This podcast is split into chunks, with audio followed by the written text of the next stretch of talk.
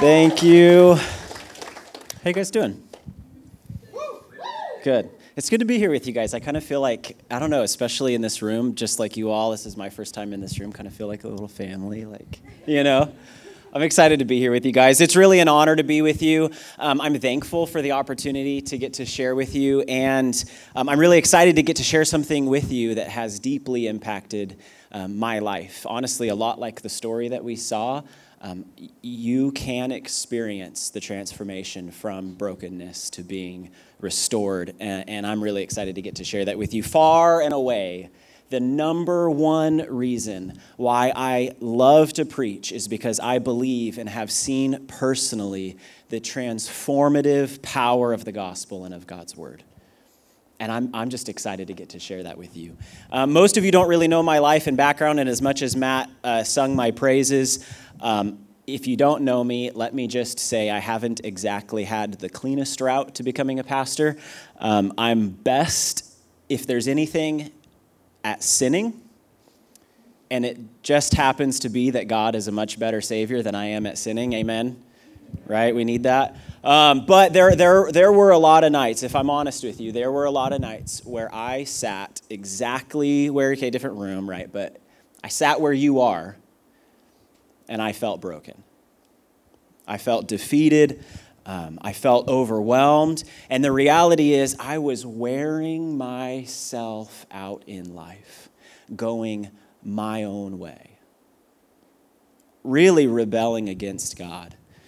And God's favor, have you ever heard that term, the favor of God? God's favor was just about the last thing that I felt I was experiencing in life. I honestly got to a point that I questioned whether it was even real. And it was only by actually walking away from God. Like, I, I, I, had a true faith crisis where I got so frustrated, I got so fed up with God that I decided, you know what, I'm not even sure this is real. I'm going to try the other way. And it was actually through walking away from God and, and my mistakes that God proved himself real. and, and trust me, that's not the route you want to take. You, you would much rather have God prove his reality to you through blessing than through correction. And I still see that as grace, and I'm thankful for it. But man, if I could save some of you from taking that path, or if I could help pull you out now, that's what I want to do tonight. That's what I want to do with this message. And I really think there's something in this message, um, no matter where you're at um, you, you, know, you might be dealing with something in life that leaves you feeling like what I've described, um, whether by circumstance or by consequence, you might feel defeated. You might feel that sense of desperation. And, and, so, really, I can't wait to tell you about the favor that God has for your life. I can't wait to tell you about the blessing that God has for you for your life. I really want to just jump to the very end of my message. I'd like to skip the whole thing, jump to the end, and just tell you that God has good news for you that God has blessing for you, that He has amazing things for your life, that you, that you might be overwhelmed by your circumstances, but God has overcoming purpose for you. You might be overwhelmed by frustration or anxiety, but God has overcoming peace. You might be overwhelmed by sin, but God has overcoming grace. God wants to overflow grace in your life. He wants, as we'll see a little bit later, He wants a celebration of spiritual abundance in your life. That's what I want to tell you right now. But the reality is, I know because I've been where you are, that some of you are not ready for that yet. Some of you are, are honestly just not ready to hear that. Some of you think, that it's too late or you're too far or that God somehow maybe just isn't big enough, or He isn't real enough, or He isn't good enough, uh, to, that there just isn't a way out of whatever kind of messy or frustrating situation you find yourself in right now. And I want to share a message of hope with you this evening, uh, along with an approach to life that can lead you to living in the abundance of God's grace. It's not too late, and you're never too far. It's not too late and you're never too far. That's the message I want to share with you tonight. It's not too late and you're never too far.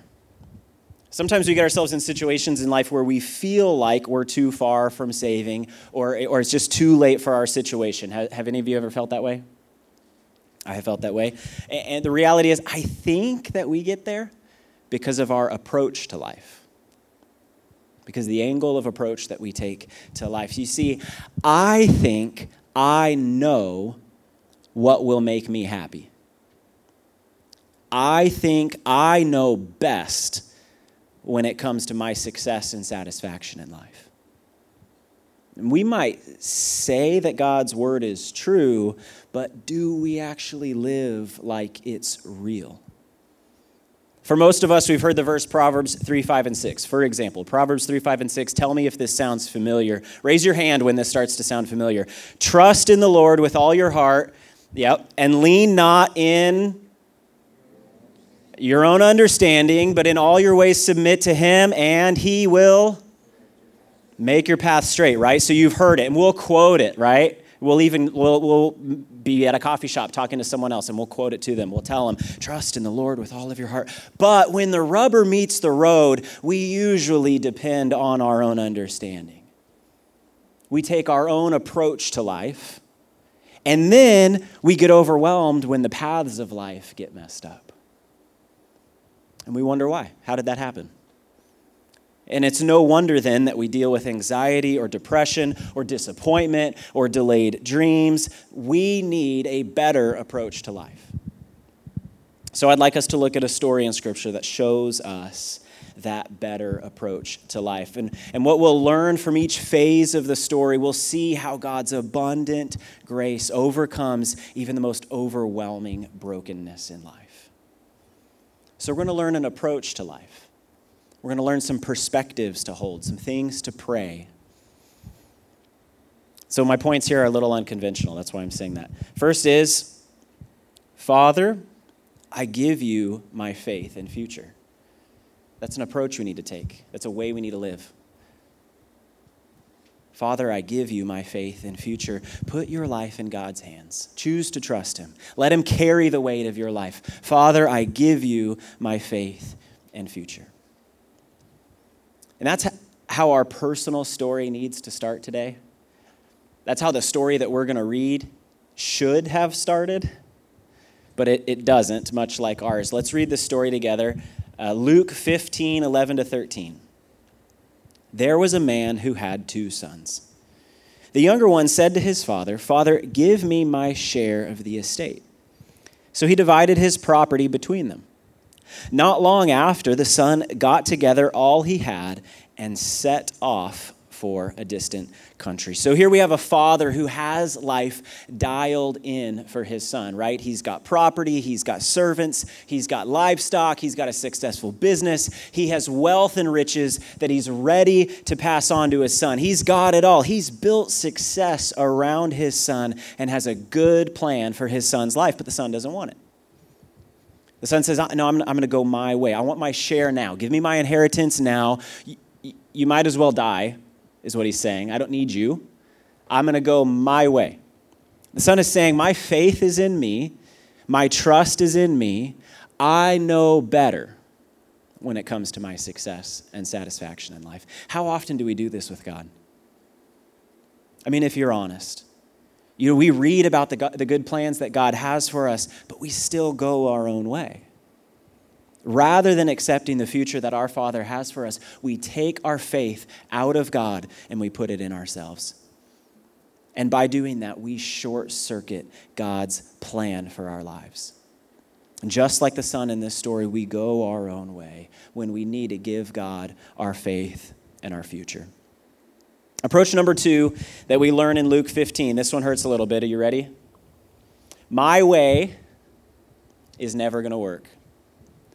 My way is never going to work. This one stings. Say this with me, though. Okay, ready? My way is never going to work. It's never going to work. Luke 15, 13 to 17 says, The son set off for a distant country. He's going his own way. And there squandered his wealth in wild living. After he had spent everything, there was a severe famine in that whole country, and he began to be in need. So he went and hired himself out to a citizen of that country who sent him to his fields to feed pigs. That's an important detail here in Jewish culture, in the culture that this story is being told. That's said for a reason. Pigs are one of the most disgusting, disgraceful things to that culture. And so for this person to get to a low where he's actually feeding pigs every day, the purpose of that in this story is this is as low as it gets. To the Jewish people who are hearing this story, that is as bad as it gets. He longed to fill his stomach with the pods that the pigs were eating, but no one gave him anything. And when the son set off on his way to prosperity and to pleasure, I'm sure that this Jewish man did not imagine himself feeding pigs. The most disgusting thing to his culture. But the reality is, sin will always get the best of us. Sin will always, always take us further than we want to go. It will always charge us more than we want to pay. When I choose to go my way, the results are what you see in this story. God promises purpose and peace in life, but we make choices to go out of bounds, and then we get the mess and the misery that comes with it. And, and the reality is, you have free will. God will let you go your own way, but you will never get away with it. Romans 6:20 says, "When you were slaves of sin, you didn't have to please God." You see, he'll let you go your own way. He will let you choose pride. But look at, at James 4 6. James 4 6 says, God opposes the proud, but gives grace to the humble. Anytime that we walk away from God, anytime that we rebel, anytime we step out of bounds, that is a decision of rebellion and pride. And this says God opposes the proud, but gives grace to the, the humble. I don't, I don't know about you, but there have been times in my life where I chose in pride to go my own way. And looking back, I can see that in my pride, I was positioning myself in opposition to God. Now, think about that. I, I, position myself in opposition to the creator of the universe. That's not going to turn out well for me. Okay, if you're looking for the good life, that ain't it. Going your own way will only wear you out. Going your own way will only wear you out. And if you're here tonight and if you are tolerating any sin in your life, you probably already know that you are wearing yourself out.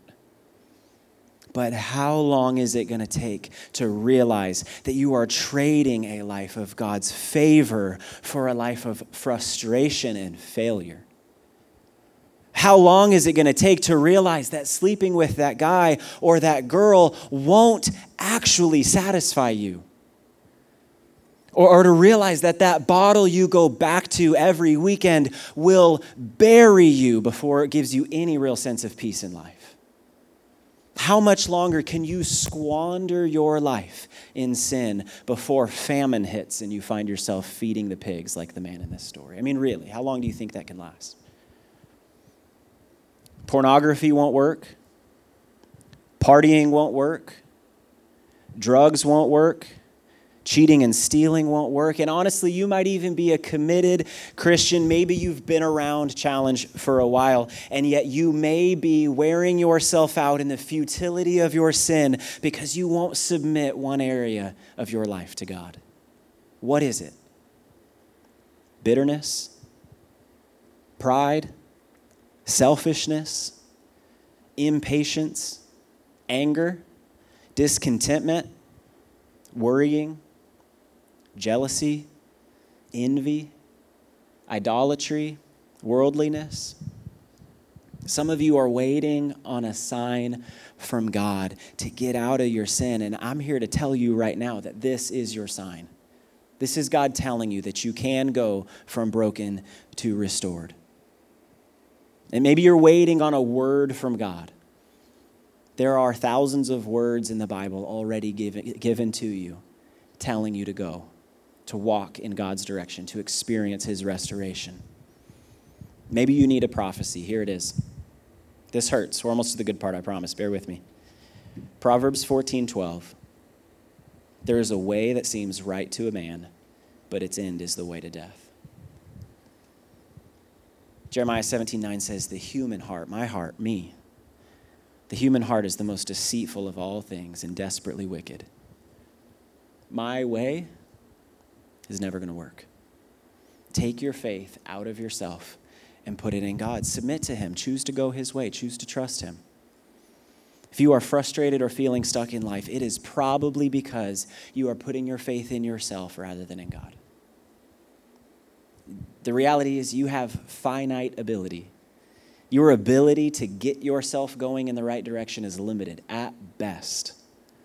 But God's ability is unlimited. With God, anything is possible. Jesus said that. With man, this is impossible, but with God, anything is possible. Take your faith out of yourself and put it in God. It's not too late, and you're never too far. You have a way out. Look at this Luke 15, 17 to 20. When he came to his senses. That's a beautiful phrase. I love that when he came to his senses, he said, How many of my father's hired servants have food to spare? And here I am starving to death. I will set out and go back to my father and say to him, Father, I have sinned against heaven and against you. I'm no longer worthy to be called your son. Make me like one of your hired servants. So he got up and went to his father. Approach number three the reflection of my heart should be this I was wrong and I'm sorry. Your way is best.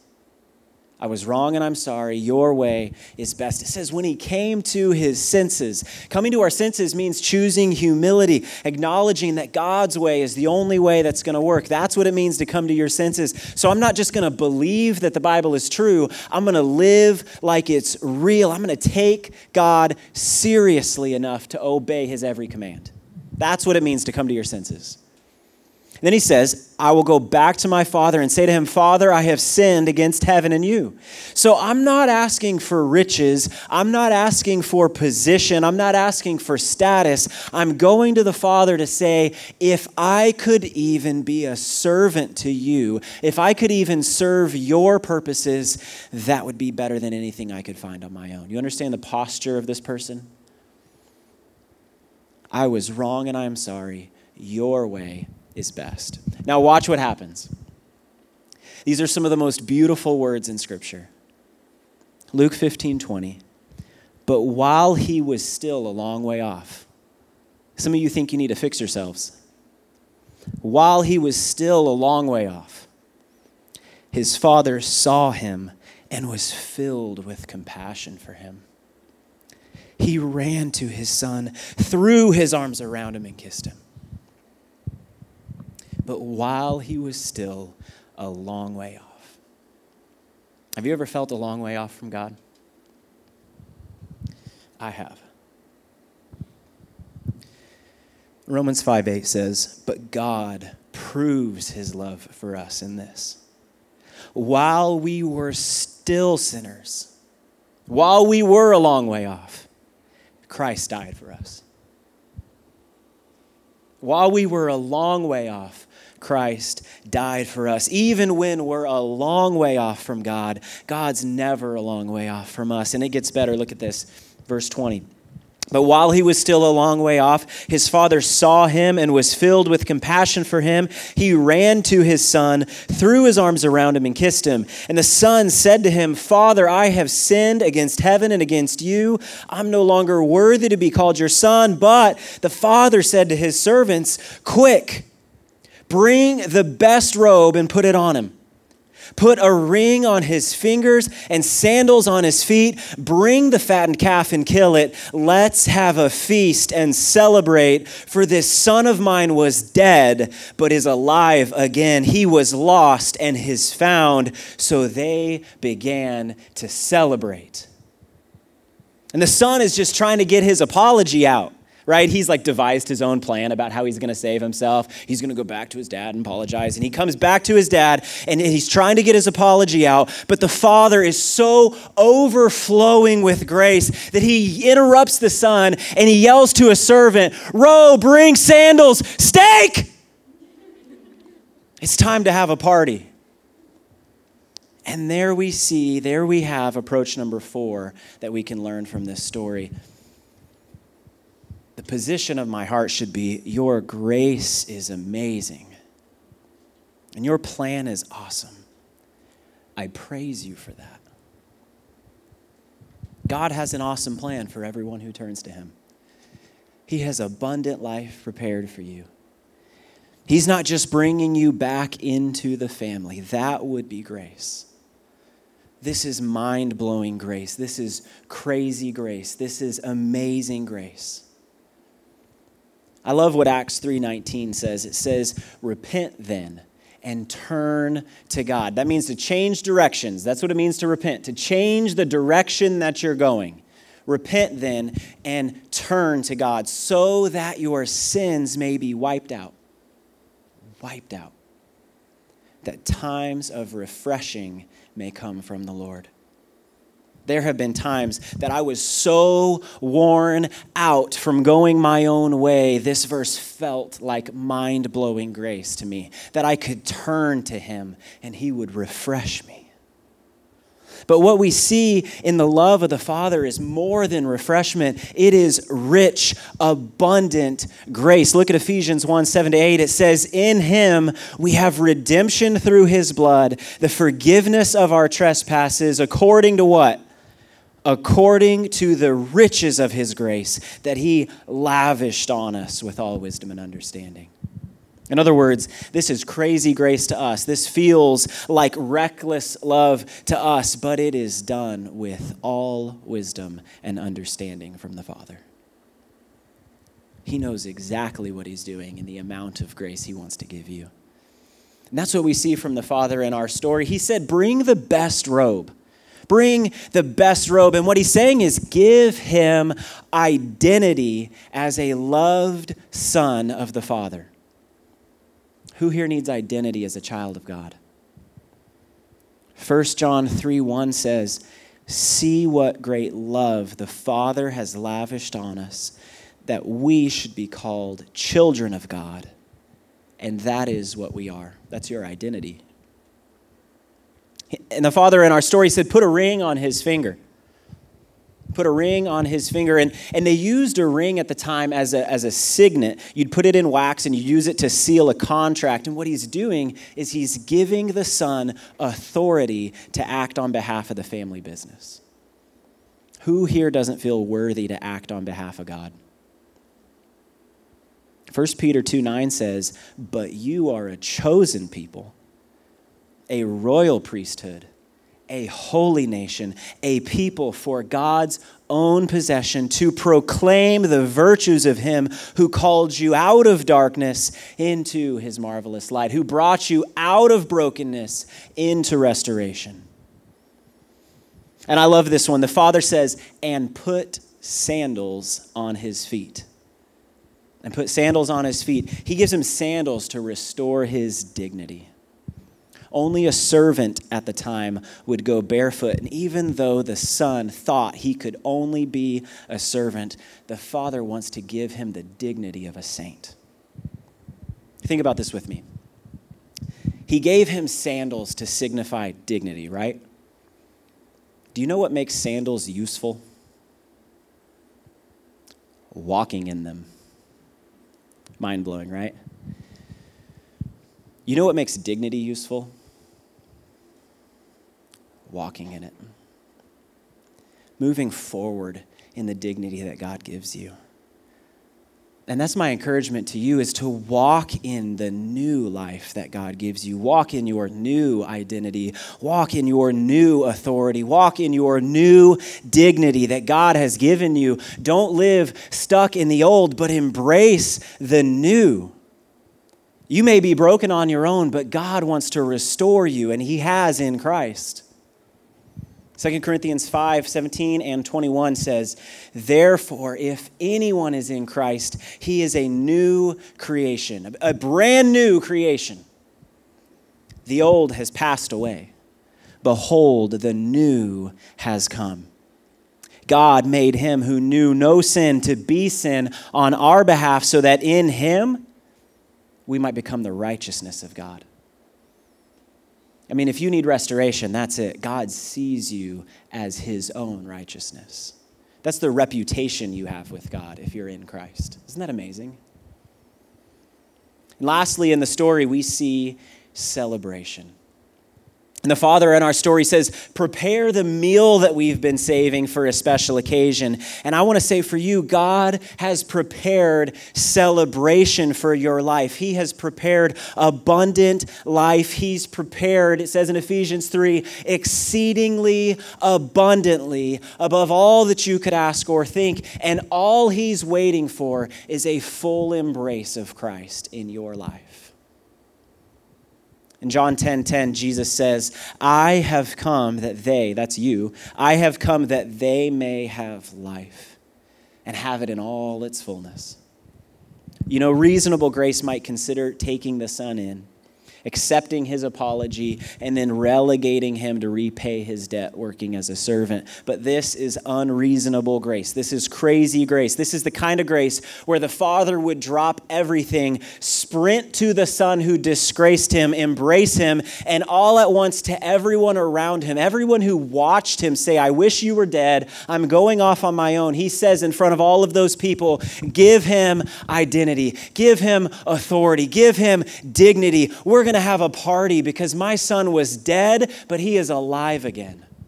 That's the love of God. That's the kind of favor that God has for your life. He has prepared that for you, and all He's waiting for, He's not even waiting for you to make the full journey back. He just needs you to turn around and see Him run out to you. There is no one in this room too buried in sin that they can't be made alive in Christ. And there is no one in this room righteous enough on their own to go a single day without the gospel. We all need this. I have one more short story I want to tell you, then we'll wrap up. I want to take you to a place called Golgotha. Have you heard that word before? Golgotha means skull. Golgotha was a, a hill outside of Jerusalem where criminals were taken to be crucified. And oftentimes at a crucifixion site, the bodies would be pulled off of the cross and just left on the hill. And so some say that this hill was called Golgotha because the hill itself looked like a skull. Some say that it was called Skull Hill because of what was left there. This is a horrible place. This is as low as it gets. This is life at its worst. And on a Friday afternoon, three men were taken to Golgotha to be crucified, and Jesus was one of them. Nearly beaten to death, carrying a cross on their backs, these three men make the walk up Skull Hill. And when they arrived with nails driven through their feet and through their hands, they each hung on a cross. And when you're on a cross, the weight of your body as you are hung with nails through your hands and your feet, the weight of your body would cause your chest to sag. You would lose strength over time. And it, it would put pressure on your lungs. And so the only way that you could breathe, the only way that you could speak, is if you would use the nails that were driven through your feet and through your hands to lift yourself up so that you could get some air and speak. So you wouldn't speak lightly, right? And in this, there's a thief next to Jesus hurling insults at him, wearing himself out, literally inducing his own death, continuing to go his own way, denying that Jesus could save him. But on the other side of Jesus, there's another thief, and this one realizes that his way won't work anymore. And, and he has something to say to the thief mocking Jesus. We see in Luke chapter 23.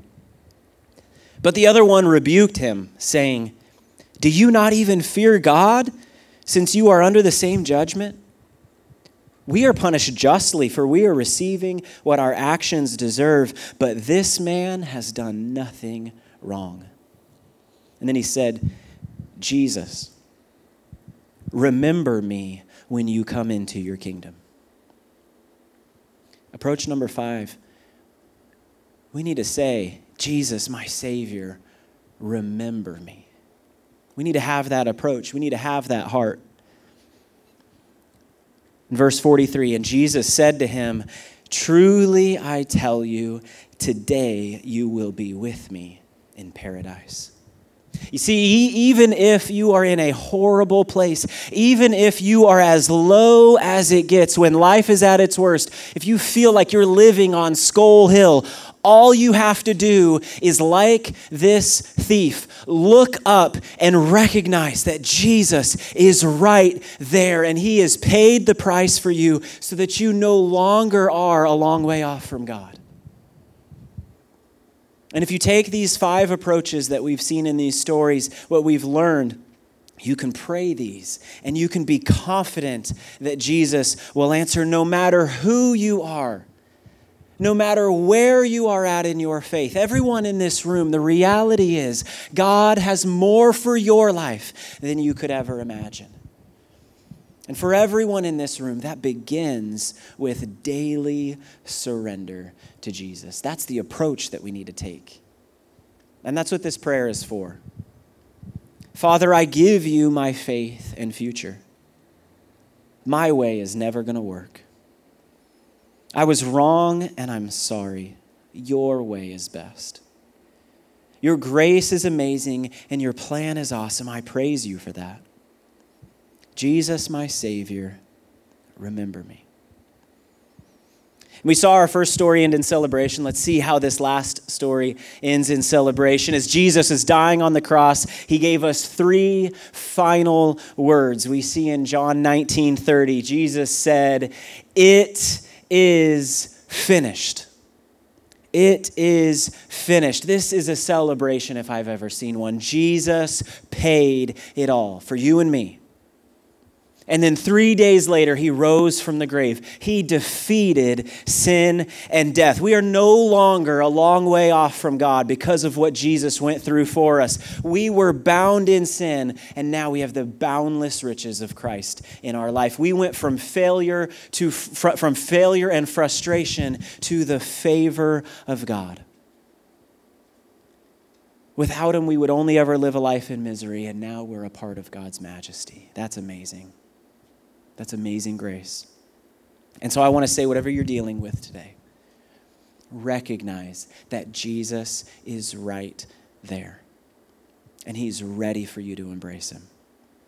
Turn to God, knowing his way is best, and prepare for the abundance of God's love and grace in your life. Pray with me. God, we thank you for your love and for your grace. And we thank you for your word.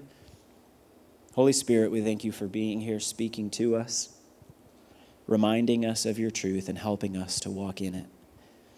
God, I pray that every single one of us would choose to humble ourselves before you, would choose to pray this prayer, and would choose to live in the grace that you have for us, that we, would choose to embrace the grace of Jesus Christ completely, finally in our lives, that we would experience the overflow of the Holy Spirit like we never have before, and that we would be able to live a victorious Christian life for your glory and your honor to the ends of the earth.